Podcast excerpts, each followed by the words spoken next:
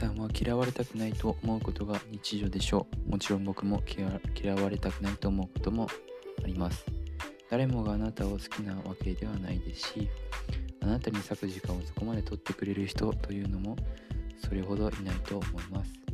いずれにしろ、世の中はあなたの思い通りに動くわけではありません。あなたを中心に回っているわけではないので、人に嫌われることを恥じずに堂々と一緒に生きていきましょう。